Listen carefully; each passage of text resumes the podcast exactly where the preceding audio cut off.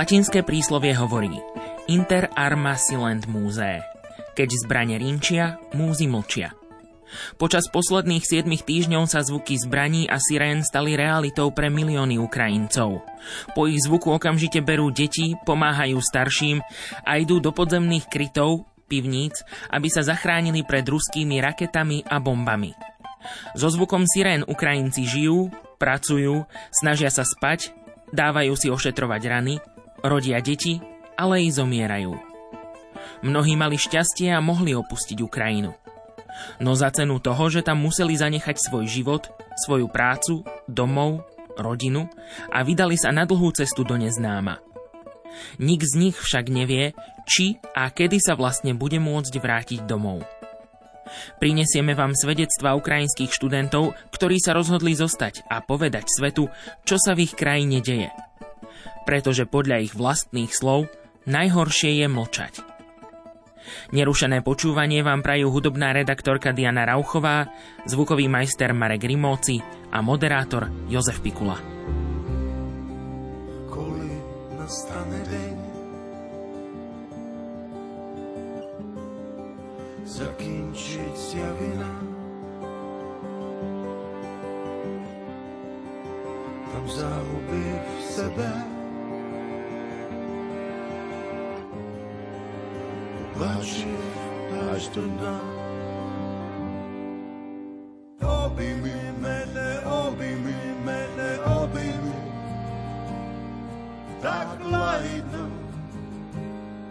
jej ne puskaj. Objmi mene, objmi mene, objmi, tvoja vesna príde nechaj.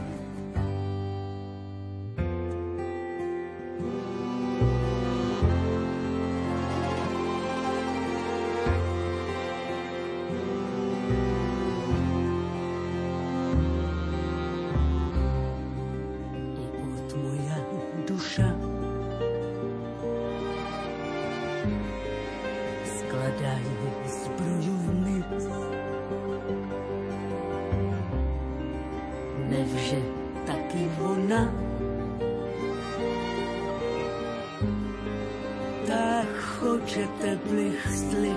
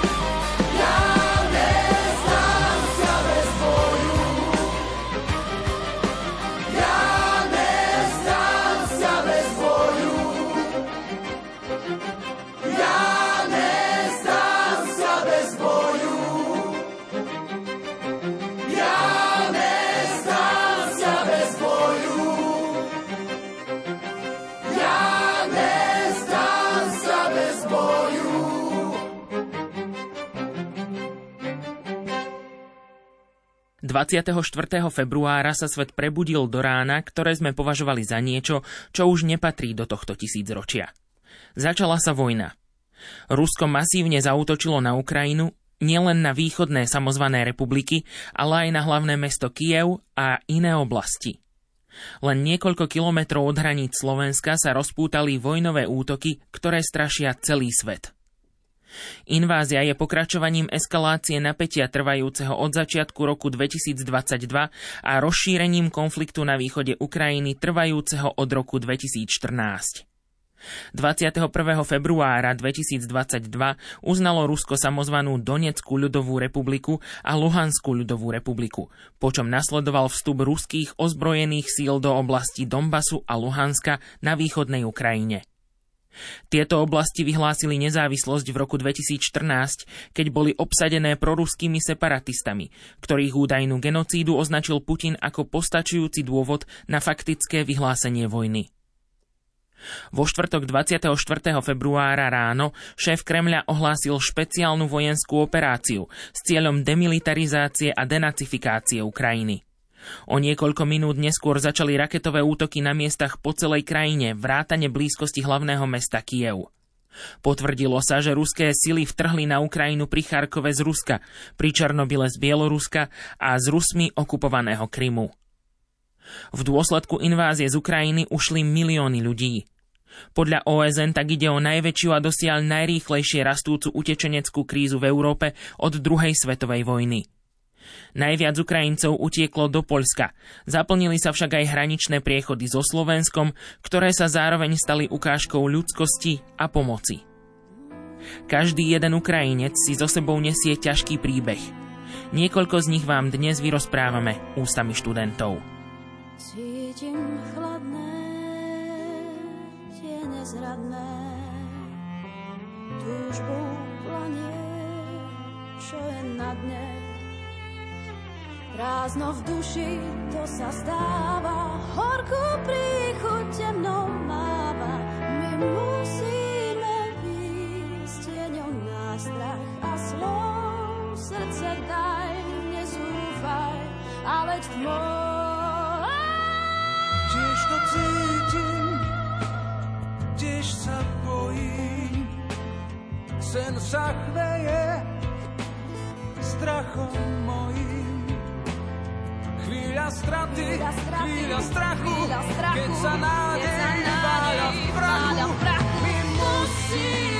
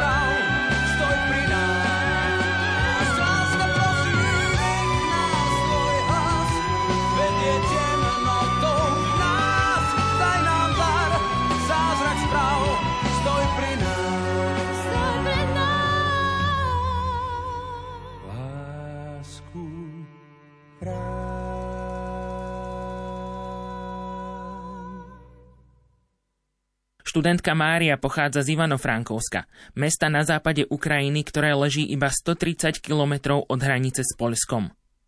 Potom, ako sa začala vojna, sa dozvedela, že letisko v jej meste bombardujú. Mala šťastie. Podarilo sa jej újsť. Actually, I believe that Svet vidí, že to nie je špeciálna operácia, ale vojna v plnom rozsahu. Rusko je agresor. Som vďačná za príležitosť povedať svetu o všetkých strašných udalostiach, ktoré sa na Ukrajine dejú. Je dôležité, aby sme neboli ticho a hovorili o vojne, o ruských zverstvách. Je nemožné slovami sprostredkovať, čo Ukrajinci prežívajú, pretože vojna je natoľko odstrašujúca, že sa to nedá opísať slovami. Ukrajina sa nachádza vo vojne v plnom rozsahu. Celá krajina sa každé ráno zobúdza do zvukov sirén a neistoty. Moja mama mi každý deň volá a často plače. Je to strašidelné. Každý musí mať pripravený balíček najnutnejších vecí v prípade, že bude nariadený ďalší letecký poplach a bude nutné ísť sa ukryť do podzemných krytov. Často máme na sebe iba pížamo a sme bosí. V tej chvíli ani neviete, čo si zbaliť a zobrať, pretože nikto z nás neveril, že niečo také hrozné by sa mohlo udiať v našej krajine. Som z Ivano-Frankovska, mesta na západe krajiny, ktoré leží iba 130 kilometrov od hranice s Poľskom. Potom, ako sa začala vojna, som sa dozvedela, že letisko v mojom meste bombardujú.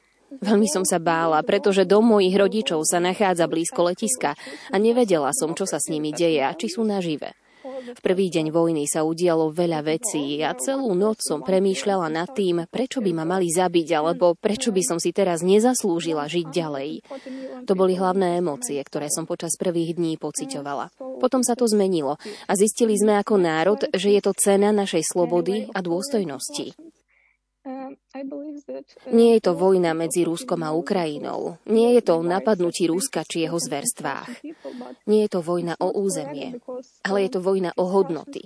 Je to vojna medzi civilizovaným svetom založeným na určitých princípoch a našou spoločnosťou, ktorej momentálne vládne ruská vojna, propaganda, útlak. Dnes sa musíme rozhodnúť, akou cestou sa bude svet uberať. Či si vyberieme cestu demokracie a hodnôt, alebo cestu vojny kde jedna osoba, tyran, môže začať vojnu a 140 miliónov ľudí zostane močať. Ako sa zmenili naše životy? Zastavili sa, už to nie sú životy. Sme úplne obklopení vojnou. Všetko, čo si myslíme a robíme, súvisí s tým, ako vojnu zastaviť, čo môžeme urobiť premiér, ako môžeme pomôcť armáde, našim hrdinom. V tejto dobe sú totiž našimi hrdinami like stop hating Russians because it really hurts Ukrainians.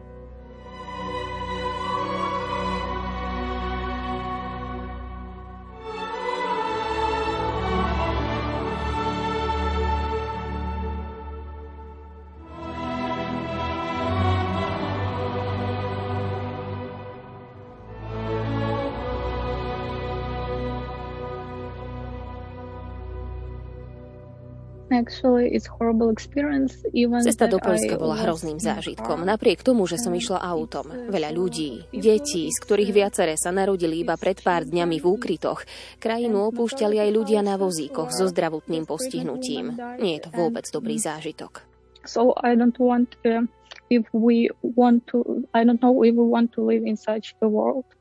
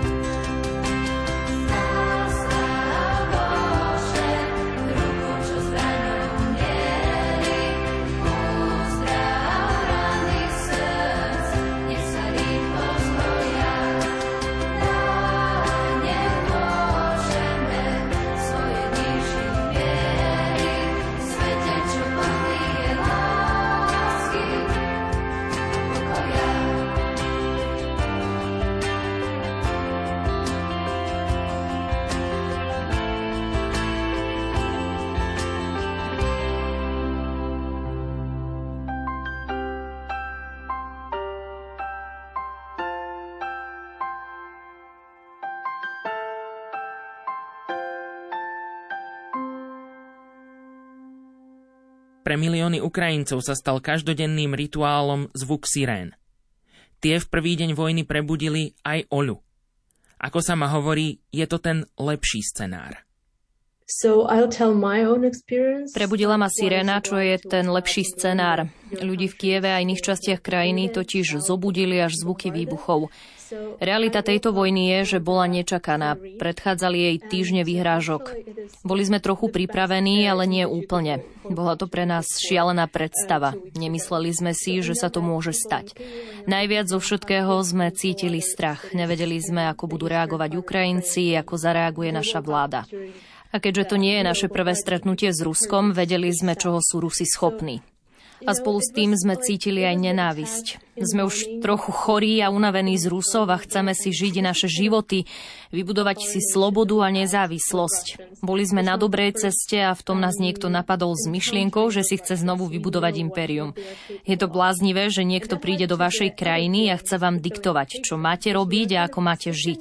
Preto sú všetci nahnevaní. Nesnažíme sa ospravedlňovať Rusko. Počas prvého týždňa sme cítili aj veľké zúfalstvo, keď sa Rusi zblížili ku Kievu, pretože počas vojny sa nebojíte len o svoj život a život svojich blízkych, ale bojíte sa aj o svoju krajinu, slobodu, o ktorú tvrdo Ukrajinci bojovali už pred 8 rokmi. Toto nie je začiatok vojny, je to len zväčšenie rozmerov vojny. Ale máme tu stále rovnakú vojnu proti rovnakému Rusku a Rusom. Toto je zdrojom všetkých problémov Ukrajiny. Posledná emócia, ktorú sme cítili, bola hrdosť. Videli sme, aký sme jednotní a čo všetko Ukrajinci dokážu. Sme hrdí na našu vládu. Je to veľmi jedinečná vec aj pre obyvateľov Ukrajiny, pretože Väčšinou Ukrajinci nie sú s vládou spokojní. Pochopili sme, že žijeme na našom území a že dokážeme ochrániť našu krajinu. A pocit, s ktorým sa tiež stretávame, je metafyzická vina. Som na západe Ukrajiny v Ľvove. Zatiaľ sme neboli veľmi bombardovaní. Je to pocit, keď sa cítite byť vinní za to, že ste prežili a ste v bezpečí. Metafyzická vina je dôležitá, pretože je ťažké byť v bezpečí. Spojení s dôležitými potrebami a sledovať, ako ľudia v Mariupole zomierajú na dehydratáciu. Rozumiem, že nie som vinná, ale realita je iná. Nejete, nespíte. Toto je fenomén, s ktorým sa tiež stretávame.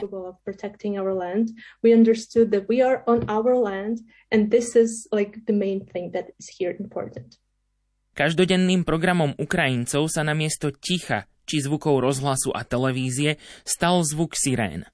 Poukázal na to aj ukrajinský prezident Volodymyr Zelenský. Nezľaknite sa. Budete počuť to, s čím žijeme posledných 25 dní. Zvuk, ktorý sa udomácnil vo všetkých našich mestách.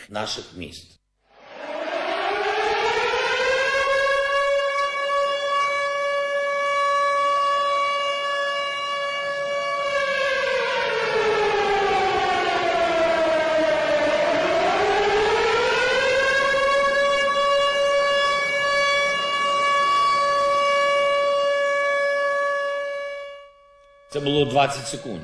To bolo 20 sekúnd. A my čujeme це A my to počúvame hodiny, dni a týždne. Naši ľudia čujú це постійно. Naši ľudia to počúvajú neustále. A okamžite berú deti, pomáhajú starším, idú do podzemných krytov, pivníc, aby sa zachránili pred ruskými raketami a bombami. So zvukom tejto sirény Ukrajinci žijú, pracujú, snažia sa spať dávajú si ošetrovať rany, rodia deti, zomierajú. Likujú sa od porány, narodžujú detej, pomýrajú.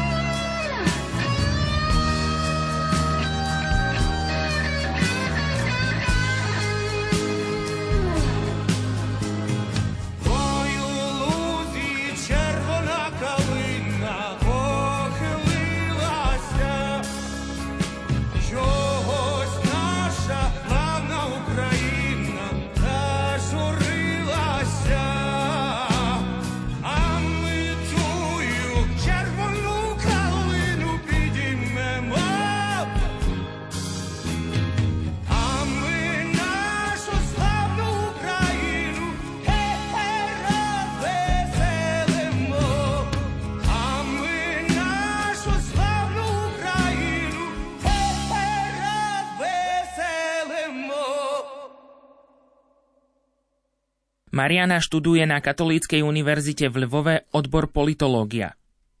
To, čo momentálne cíti, je, že celá krajina je obklopená hrdinami. Ukrajinci sú pripravení brániť svoj domov a bojovať za svoju slobodu. Vo všetkých historických etapách je zapísaných množstvo pokusov o zničenie našej krajiny ruskými vládcami.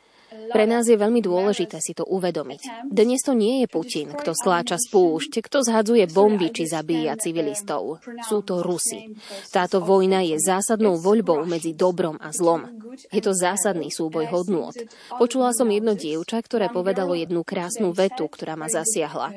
Neboj sa, drahá Ukrajina, že ťa otvorene zasahujú. Iba ten, kto skutočne nemá nič svoje, chce niečo, čo patrí inému. Бо тільки той, хто воістину не має свого, хоче засіхати на чуже. Mariana, aký bol pre teba začiatok vojny?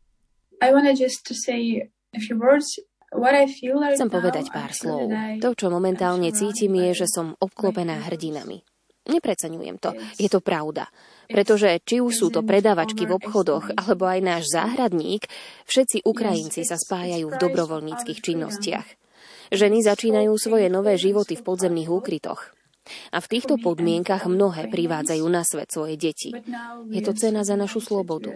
Je to veľmi bolestivé a zraňujúce. Nielen pre mňa, ale pre všetkých Ukrajincov. Ale sme a zostávame jednotní a sme pripravení brániť náš domov a bojovať za svoju slobodu.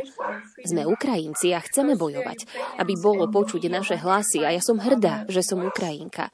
Je to moja super schopnosť a v tejto náročnej dobe aj super schopnosť všetkých Ukrajincov. Ukrajincov.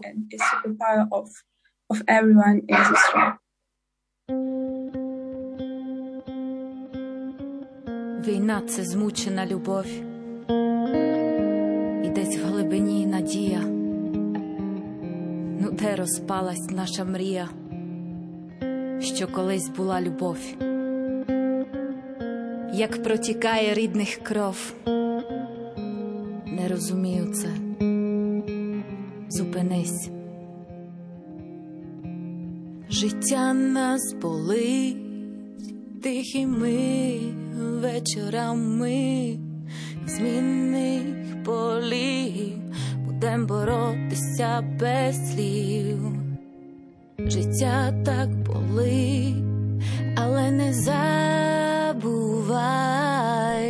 що ми свої. Ми tvojím. Že ťa prekrásne pomiataj, koliko chajem. Ty proce nezabúvaj, i my pytajem, či sme svoji aj v boji či sme svoji v boji. Tak to mi povedz, keď láska bolí. Sme svoji? Alebo ako to je? Život nás bolí za tých tichých večerov a z mínových polí len vetrík šepce to láska bolí, bolesťou nie neverou. Sme svoji, sme svoji, či sme len boli.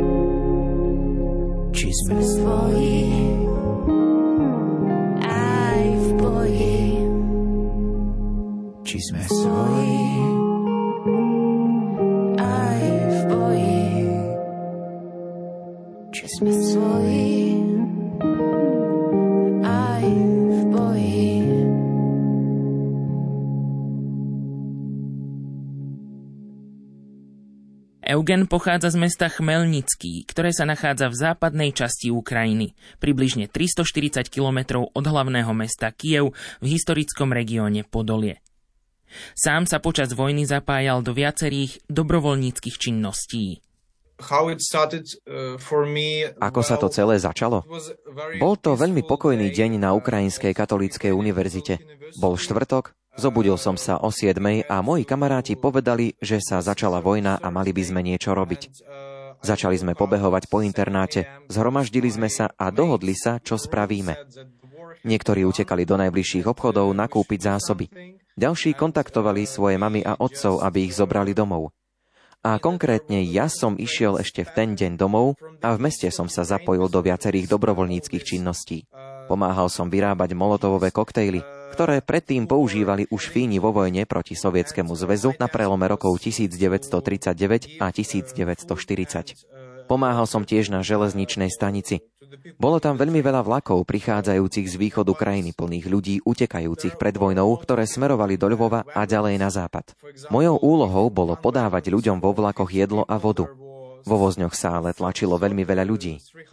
Ak bola bežná kapacita vozňa 50 ľudí, teraz sa ich tam tlačilo vyše 300. Nevedel som si ani predstaviť, aký hrozný zážitok máte ako utečenec, keď musíte opustiť svoj domov a mesto bez toho, aby ste vedeli, či sa ešte vôbec niekedy vrátite. Uh, to leave your town and to leave your home not knowing whether you can uh, come back.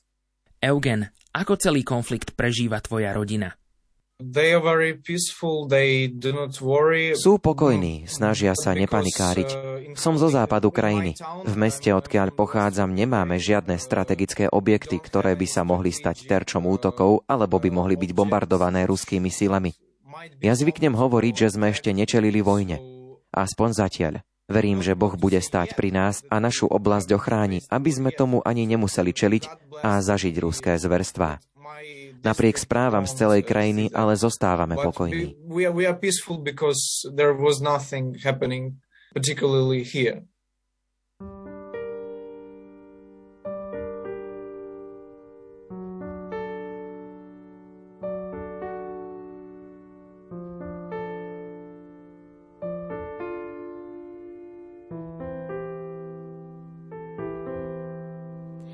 Sloboda je pierko, z krídla holubice, čo chce k letu. Iba čistý vzduch. Býva len pár krokov, pár krokov od strelnice, preto už má slabý sluch. Ako pierko z krídla holubice letí si a nepadá. K tomu letu svet jej hrá na bicie a solo chce mať armáda. Ako pierko z krídla holubice letí si a nepadá. K tomu letu Svet jej hrá na bicie a solo chce mať armáda.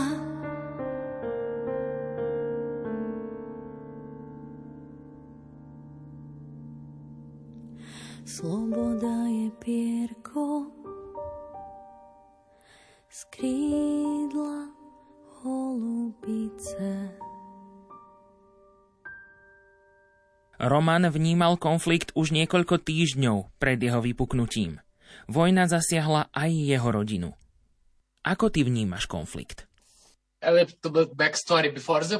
Okay. Začnem najskôr príbehom ešte pár dní pred začiatkom vojny. 12. februára som sa vrátil z raného behu a osprchoval sa. Zrazu prišiel za mnou do izby otec a povedal, že chce hovoriť o niečom vážnom. Poponáhľal som sa, pretože som nebol úplne pripravený. A potom mi otec povedal, že strýko, ktorý žije s rodinou v hlavnom meste Kiev, zavolal a opýtal sa, či by sme ho nemohli na dva týždne prichýliť. Zhodli sme sa, že to bude skvelý nápad, špeciálne preto, že ruská invázia sa očakávala v stredu 16. februára. O týždeň v sobotu som sa rozhodol ísť do Lvova na protest proti Putinovi a možnému zásahu Ruska. Cítili sme sa totiž nesvoji a znepokojení, že by Rusko mohlo napadnúť Ukrajinu. Chcel som ukázať svoju politickú pozíciu a názor, pretože aj ja som bol znepokojený. Bolo tam veľa ľudí, stretol som viacerých známych, spolužiakov z Katolíckej univerzity v Lvove a jedného z mojich vyučujúcich. A potom deň pred vypuknutím vojny bolo cítiť nepokoj, pretože Rusko 23. februára uznalo povstalecké republiky v Dombase na východe Ukrajiny, Donetskú a Luhanskú ľudovú republiku a požadovalo, aby sme mu vrátili právo na územia celej Doneckej a Luhanskej oblasti. Putinovým požiadavkám sme nevyhoveli, Streda bola úplne obyčajným dňom. Počasie bolo škaredé, ale to býva vlastne obvykle. Ja som v ten deň cítil, že všetko bude dobré. Pracoval som na viacerých veciach do školy, pretože som už pomaly nestíhal termíny odovzdania. Išiel som spať o jednej ráno 24. februára. Keď som sa ráno o 7 zobudil, mal som na telefóne množstvo správ a oznámení o tom, že ruské rakety zasiahli naše mestá. Bolo to veľmi čudné a nevedel som, čo robiť ďalej. Všetci okolo mňa začali panikáriť. Ja som bol ticho a naďalej som si myslel, že môj život bude v normále pokračovať ďalej, pretože som v Lvove a sem zatiaľ rakety nevystrelili. Ale všetci moji známi a spolužiaci boli šokovaní a vystrašení. Rozhodli sa opustiť Lvov a rozvrh, až na jeden predmet bol zrušený. Ale to tiež nebol riadny predmet, ale stretnutie s vyučujúcim, aby sme spoločne prediskutovali aktuálnu situáciu. Ale nebolo to nič zásadné. Bolo to ale náročné, pretože som cítil úzkosť. Pretože čo ak by Rusi vystrelili raketu na Lvov? Pretože bolo neustále počuť sirény. A letecký poplach znamená, že ste v nebezpečenstve. A tak som bol nútený ukrývať sa doma there were constantly an air alarm. Air alarm means you are in danger. Therefore, I was forced to hide in my home.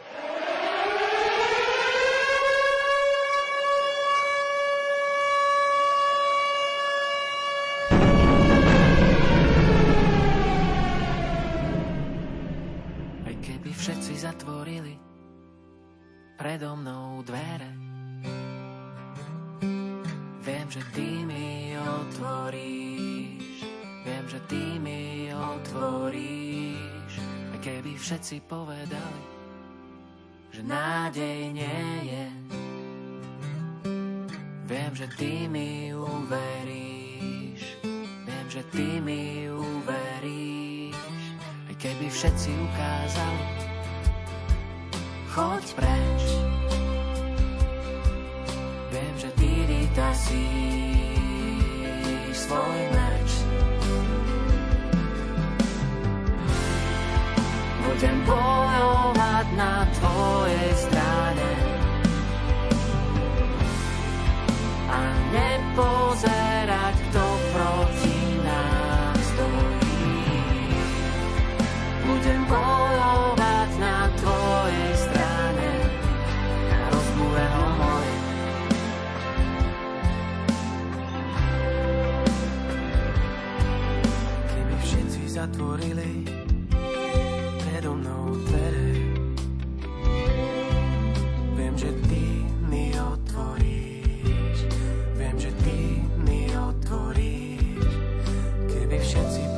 povedali,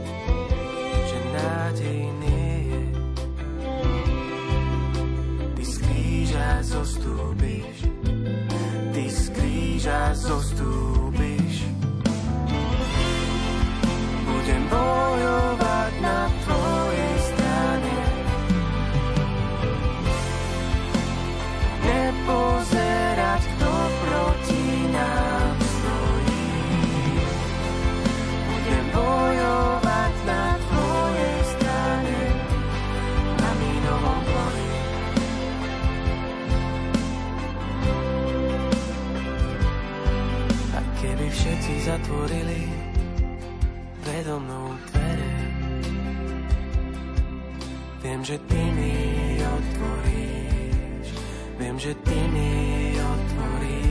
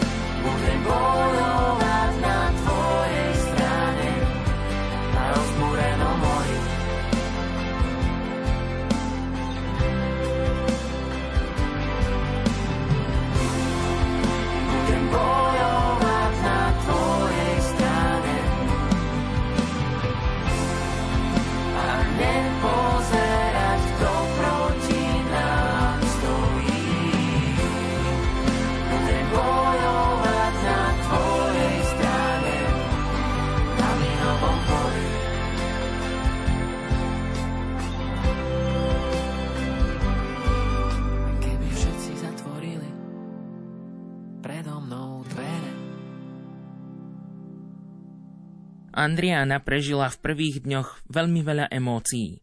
Pár hodín pred našim rozhovorom sa dozvedela, že jej spolužiaka zabili ruskí vojaci. V prvých dňoch som prežívala veľa emócií. Bola som veľmi zmetená a bolo pre mňa veľmi ťažké prejaviť akékoľvek pocity. Strach, paniku a tak ďalej. Bolo veľmi ťažké komunikovať s príbuznými. Bolo to pasívne agresívne, pretože všetci boli sústredení iba na prežitie, nie na dobrú komunikáciu medzi sebou. Prítomný bol aj strach z nevedomosti, či je situácia pod kontrolou zo strany vlády, či sme na vojnu skutočne pripravení, aké vážne, prípadne nebezpečné by to mohlo byť pre mňa v Lvove. A myslím si, že veľa Ukrajincov počas prvých dní schudlo, pretože všetci mysleli iba na prežitie. Zapojila som sa do dobrovoľníckých činností, chodila som medzi ľudí. Neskôr som už ani necítila spojenie s realitou. Bol to veľmi zlý pocit. Vtedy si neuvedomujete, čo sa deje a ja som sa ani necítila byť sama sebou. Pozerala som si svoje fotografie, ktoré boli odfotené pred dvoma týždňami a bolo to ako pozerať sa na úplne iné dievča. Bolo to iné dievča, ktoré plávalo v bazéne, tancovalo, študovalo a pracovalo. Všetok tento strach je teraz nedostupný a zostala otázka, čo by ma malo teraz definovať. Momentálne som už prijala tieto udalosti, prispôsobila sa. Snažím sa robiť každodenné veci, raňajkovať či sprchovať sa. Tie malé veci, ktoré mi pripomínajú, že život pokračuje ďalej. Realita je iná, a otázkou je, čo môžem v tejto novej realite urobiť. Ale zároveň je to život. Teraz som už emočne stabilnejšia, než som bola na začiatku vojny. Ale vďaka smrti môjho spolužiaka som pocítila, že vojna ešte nikdy nebola tak blízko mňa, ako práve pred hodinou, keď som sa túto smutnú správu dozvedela. Myslím si, že všetci Ukrajinci sa snažia uvedomiť si, čo sa deje, prijať to a pokračovať vo svojich životoch, no zároveň sa zapojiť do dobrovoľníckých činností a pomôcť svojej krajine. A samozrejme urobiť to najdôležitejšie, veriť.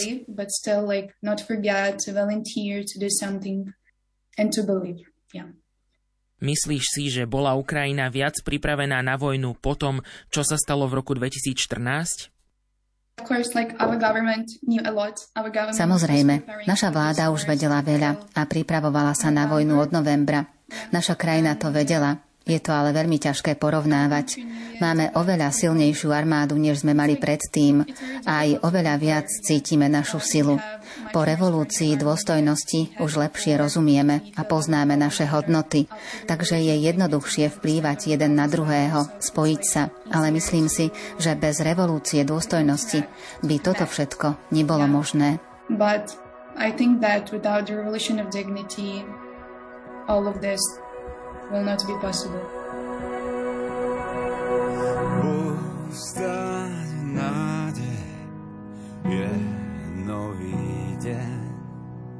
Zdvihni svoj zrak, je tu svitanie zo slovenských vrchov a hôľ odchádza už tie. Spasiteľ nám nesie pochodeň. Vidím záblask skleslých očiach, čerstvý nádych a nový pohľad Vidím stvoriteľa svetla, ako beží k nám. Naberá rýchlosť a tmu rozráža.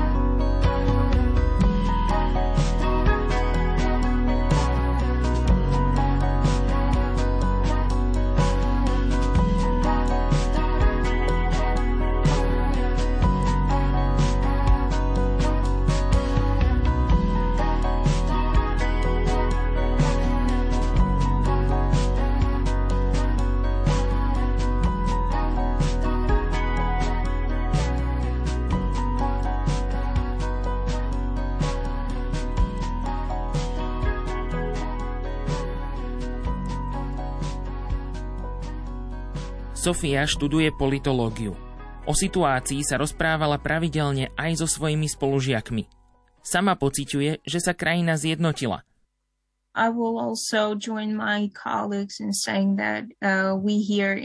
tu na západe Ukrajiny pociťujeme dopady vojny o trochu menej ako na východe.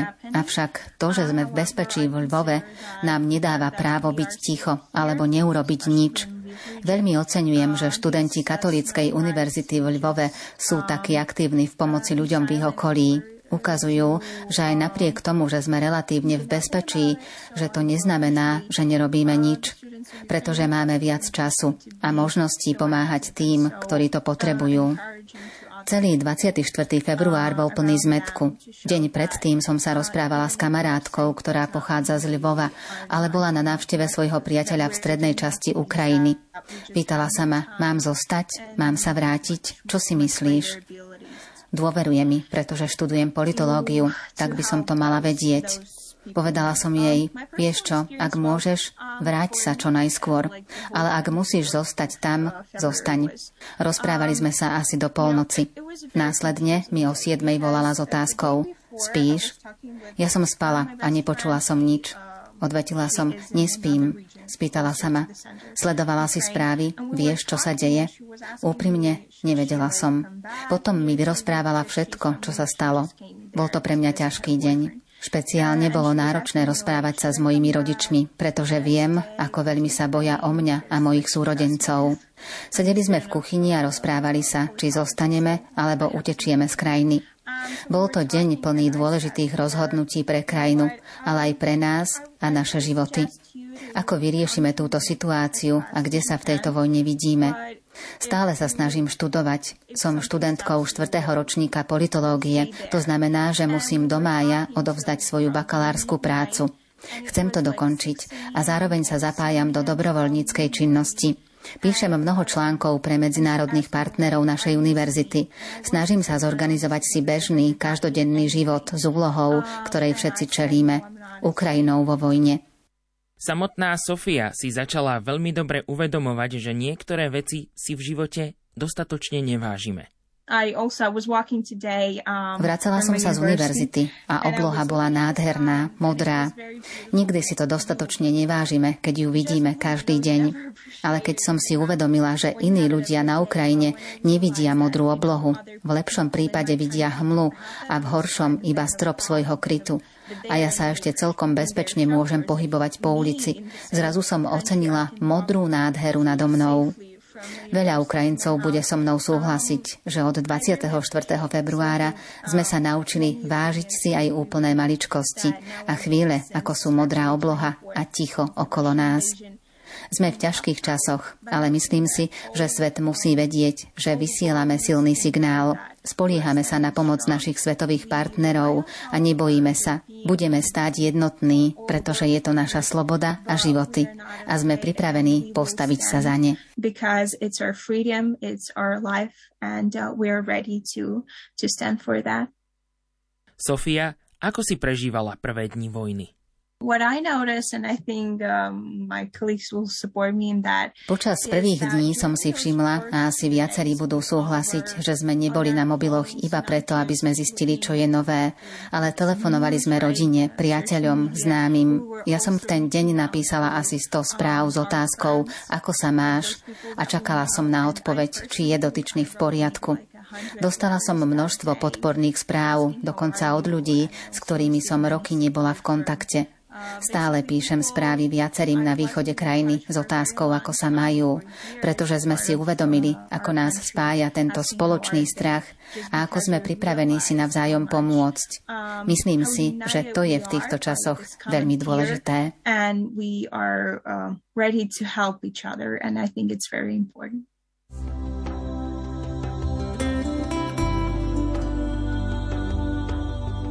Here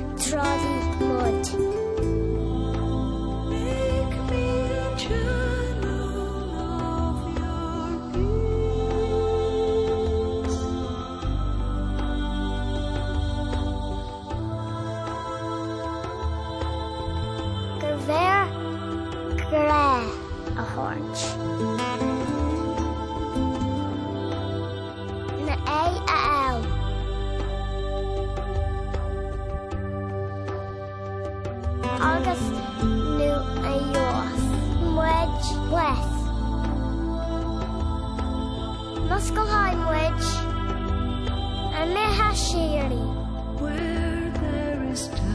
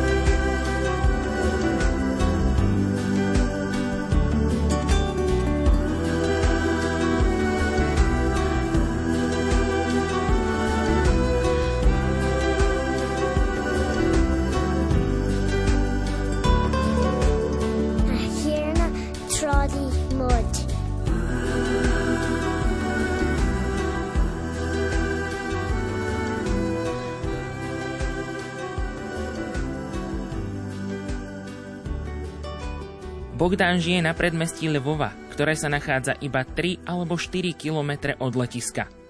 Ako sám opisuje, prvé dni boli strašidelné.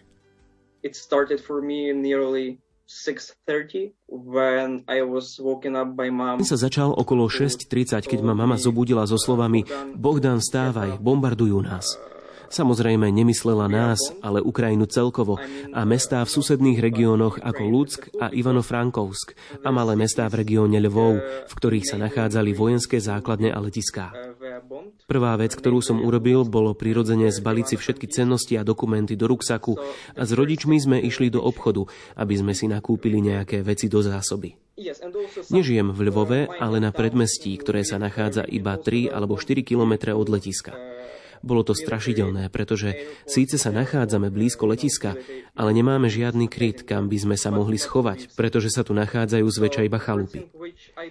Prvú polovicu dňa sme strávili v obchode a potom som sledoval správy. Prvý deň bol veľmi dlhý, ďalšie už mi pripadali kratšie. Po asi dvoch dňoch som sa prihlásil do sebaobrannej milície v mojom meste – pri všetkých vstupoch do menších miest boli vytvorené stanovištia, na ktorých boli prítomní vojaci a policajti. Organizovali davy obyvateľov a strážili vstupy do miest.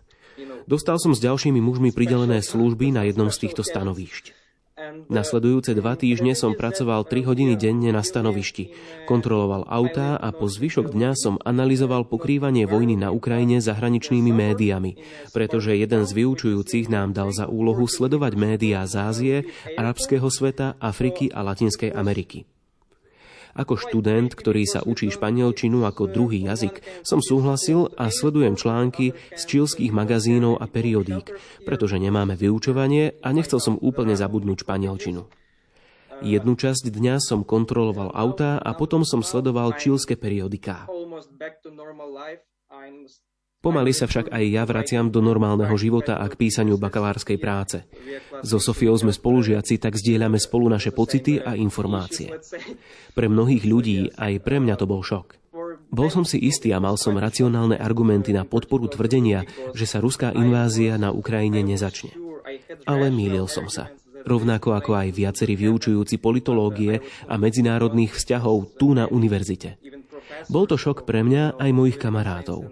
V prvý deň vojny som zavolal aj svojmu kamarátovi, ktorý žije v Lvove, blízko továrne na výrobu tankov, pretože som sa bál, že by ju mohol nepriateľ bombardovať, keďže je to strategický objekt. Neodpovedal mi, čo ma trochu vystrašilo.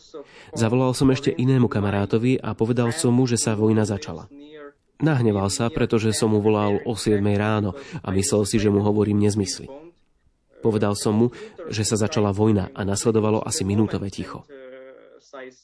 A môj bratranec, ktorý sa pred rokom oženil a má 5-mesačnú dceru, sa presťahoval z Lvova na vidiek, pretože je to tam bezpečnejšie ako v mestách.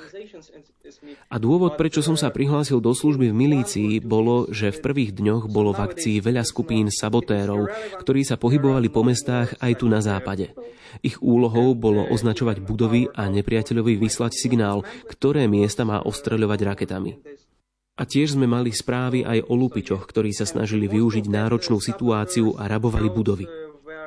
Ale po pár týždňoch stanovištia zrušili, pretože tieto aktivity sa podarilo zastaviť. Najviac sabotérov bolo z Rúska a Bieloruska. Viacerých sa podarilo chytiť. A nepriateľ si tiež najímal ľudí, napríklad jedno 18-ročné dievča, ktorému zaplatili 300 dolárov, aby označovalo miesta na útoky. V týchto ťažkých čiernobielých časoch sa ukáže, že v našej spoločnosti žijú aj iní ľudia, ktorí chcú situáciu využiť vo svoj prospech. As it reveals in such a times because it's really a black and white time. It's really black and white time.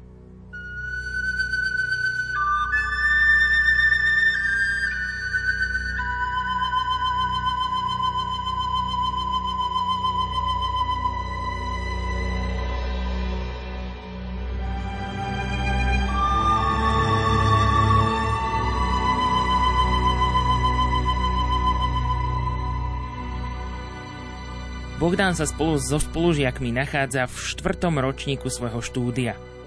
Pomaly sa aj napriek vojne vracia do bežného života a k písaniu bakalárskej práce. Aký by bol tvoj odkaz pre západné krajiny a ako bude podľa teba vyzerať budúcnosť? To by som odkázal, nebojte sa, pretože v poslednom čase čítam veľa článkov a príspevkov na sociálnych sieťach zo západu aj od mojich známych. Všetci sa boja vojny v plnom rozsahu v Európe, kde nebola vojna už 80 rokov. Takisto je tu mýtus, že ruská armáda je druhá najväčšia na svete. Nebojte sa, pretože títo ľudia chceli dobiť Ukrajinu za 3 dní. Existuje o tom veľa dôkazov. Nepodarilo sa im to. Z časti aj vďaka zbraniam a munícii zo západu, ktorú poslali na Ukrajinu ale aj preto, že nepriateľ neočakával tak oduševnený boj zo strany Ukrajincov. A nebojte sa ruskej armády, pretože je veľa fotografií ruských vojakov, ktorí majú na hlavách železné helmy z čias druhej svetovej vojny. Vyzerá to absurdne a ich výbava je často nedostatočná a zastaralá. of Russian troops wearing steel helmets from the Second World War, and so this just looks so ridiculous.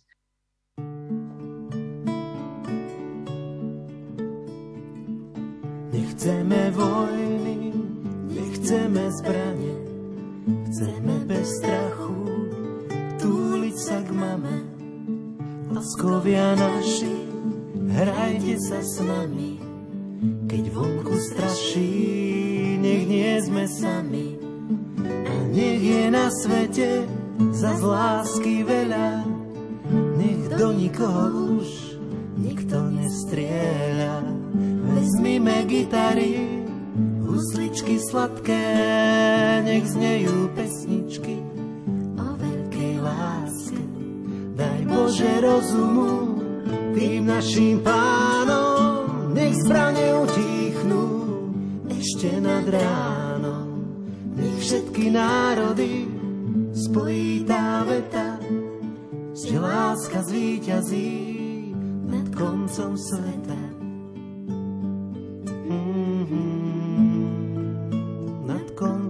Sveta.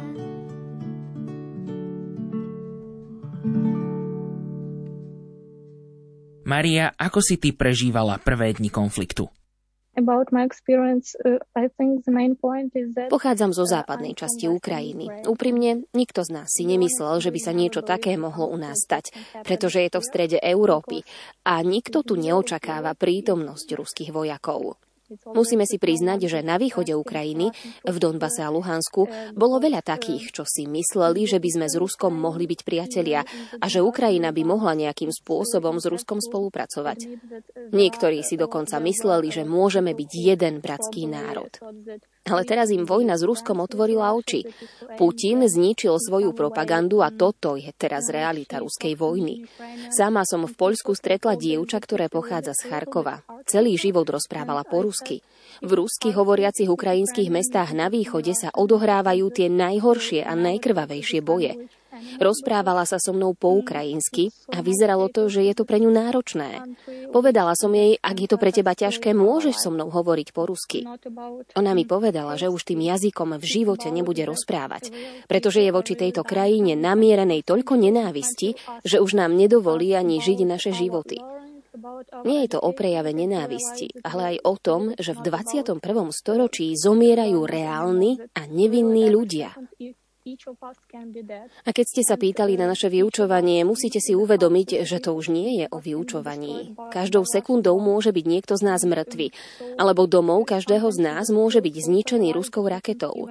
A občas sa už cítite tak paralizovaní, že sa nezapájate ani do dobrovoľníckých aktivít, nehovoriac o učení sa.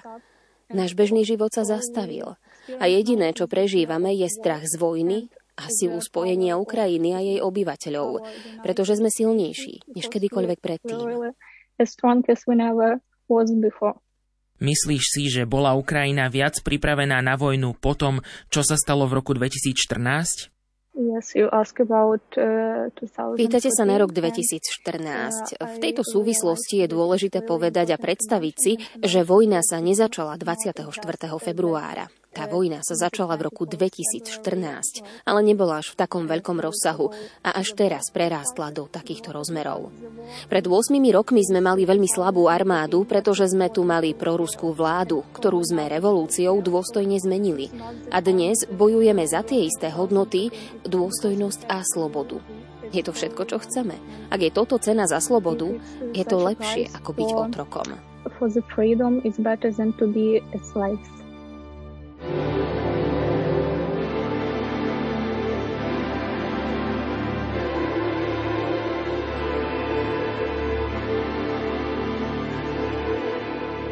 Zasurmili surmity, volajú do zbroje. Povstal tábor, do šíkov zvíjajú sa boje. A voj za vojom divým útokom ta letí, kde boj na cára bijú tie slovenské deti. Husté prachu kúdoli popoli valia sa, Zem dupotom a nebo rikom sa otriasa. A tá naša rodinka, tá slovenská čata, už vám je z okol v okol od vrahov obstatá.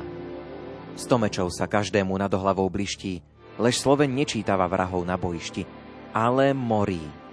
Hoj, morho, detvo môjho rodu, kto kradmou rukou siahne na tvoju slobodu. A čo i tam dušu dáš v tom boji divokom, morty len a voľ nebyť, ako byť otrokom.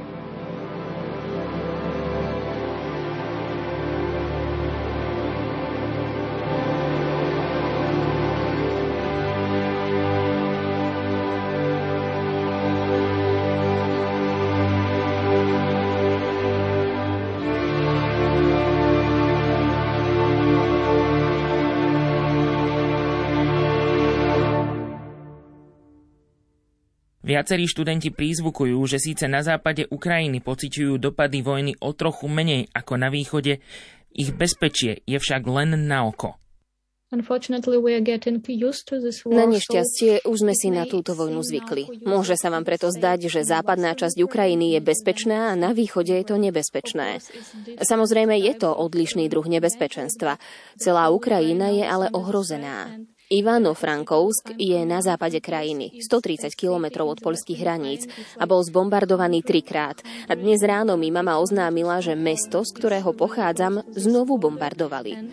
A každý deň v Lvove a mestách na západe krajiny znejú sirény označujúce letecký poplach. Nie je to tak, že sme tu v bezpečí, možno iba na oko, pretože celá krajina je v nebezpečenstve. Nikdy neviete, čo sa o sekundu stane, ani keď ste v Lvove či Ivano-Frankovsku. And you never know what's happened the second, even if you are in Lviv or Ivano-Frankivsk.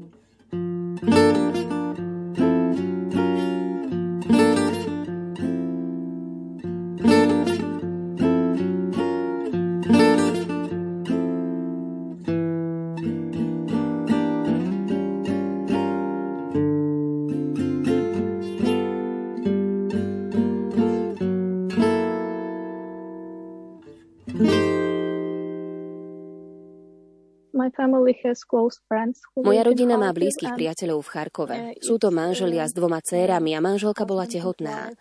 Nemohli z mesta odísť, pretože bola v 9. mesiaci a mohla začať kedykoľvek rodiť. Bolo to pre ňu nebezpečné a cestu by nemusela prežiť. Vo vlákoch je totiž tak veľa ľudí, že je v nich veľmi ťažké dýchať. Dieťa napokon porodila v bunkri a pribudli ďalšie problémy s nahlásením dieťaťa matrike a úradom. A bez toho, aby ho zaregistrovali, nemôžu s ním ani opustiť krajinu. Ešte horšia je situácia v Mariupole a na východe krajiny, kde ľudia už týždne sedia v bunkroch a krytoch nemôžu si ísť zobrať ani vodu či jedlo, pretože ruskí vojaci začnú okamžite strieľať. Situácia je v týchto častiach krajiny naozaj desivá. Rozprávame sa o tom, ako sa dá pomôcť ako dobrovoľník, či ako odísť z Ukrajiny. A títo ľudia pritom nemôžu výjsť z protileteckého krytu, pretože každých 10 minút zasiahne raketa nejaký dom. Nie je to o vojenskej infraštruktúre, ako hovorí ruský prezident Putin. Je to o domoch bežných ľudí, škôlkach, školách a tiež o pôrodniciach. And as you know, it's even about maternity houses.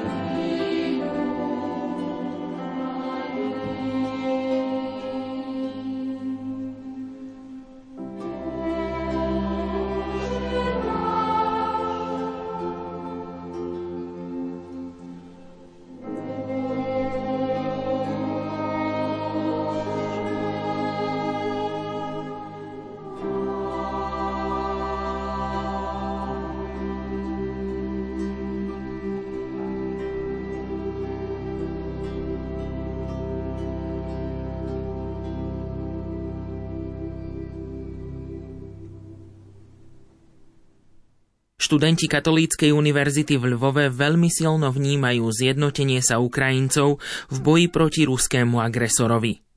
Ak chce Rusko vyhrať, bude musieť všetkých zabiť. Ukrajinci nebudú ticho a nepríjmú ruský svet.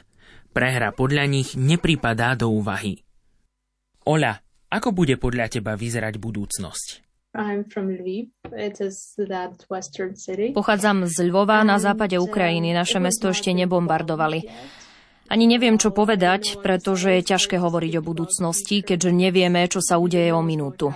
Pamätám si, že ma prvý deň ráno zobudil zvuk sirény, hrozný zvuk. Keď ho počúvate dlhšie, môžete ho až cítiť ako fantomovú sirénu, aj keď sa možno signál neozýva. Nie je to príjemné. Život sa rozdelil na život pred vojnou a po vojne. Sú to dva úplne odlišné životy, pretože predtým ste si niečo naplánovali, mala som ísť na koncert. Naplánovala som si viacero vecí, chcela som si nájsť prácu, stretnúť nových ľudí. A odrazu sa vám všetky plány zrútia ako domček z karát pre túto hlúpú a vyprovokovanú vojnu. Pre mňa bolo najhoršie počuť od rodičov, že musíme odísť z krajiny. Neviem si predstaviť, že by som niečo také urobila aspoň teraz. Opäť nevieme, čo sa môže stať, ale momentálne je veľmi ťažké o tom vôbec uvažovať. Je náročné zobrať si iba pár najdôležitejších vecí a opustiť svoju krajinu. A prečo? Nie je to fér a nemalo by to tak byť, ale nevieme, čo sa stane zajtra. Spomínam si, že som pomáhala ako dobrovoľníčka vešať kamuflážne siete. Nežijem úplne v centre, ale veľmi blízko. Išla som jedného dňa pomáhať a videla som fotky, ako ľudia zakrývajú naše kostoly, sochy a pamiatky, aby ich ochránili pred možným bombardovaním zo strany ruských vojsk. Je to veľmi ťažké sledovať, pretože vieme, s kým máme dočinenia vieme, že Rusi už doteraz zničili veľa z nášho kultúrneho dedičstva, ktoré na Ukrajine máme. Nestarajú sa o to, čo bombardujú, vlastne ich netrápi vôbec nič. Je dôležité zachrániť tieto pamiatky a je veľmi náročné vidieť to na vlastné oči. Neviem, ako dlho bude tento konflikt trvať, ale určite vyhráme. Pretože inú možnosť nemáme.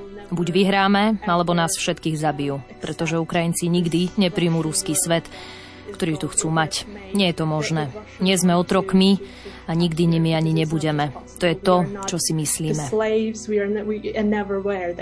So it's, it's what we think here. Thank you.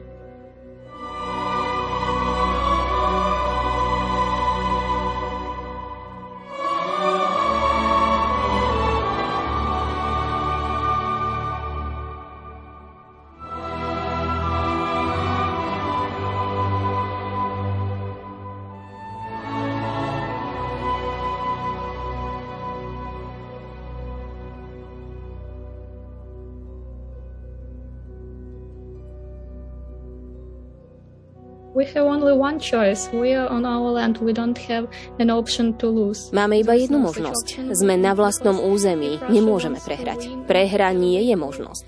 Ak chcú Rusi vyhrať, budú musieť zabiť všetkých 46 miliónov ľudí, pretože my sa im postavíme aj s najmenším počtom ľudí.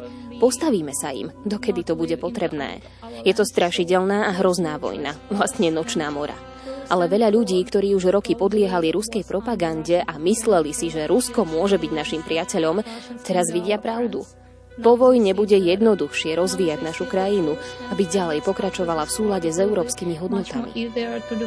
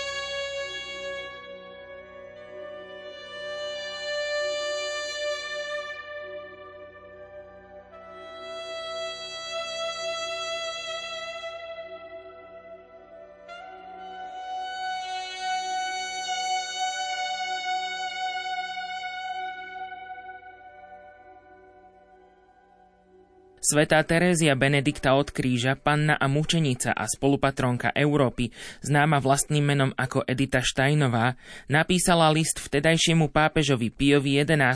bez dátumu, ako mladá doktorantka, ktorá bola ozdobou nemeckej a svetovej vedy.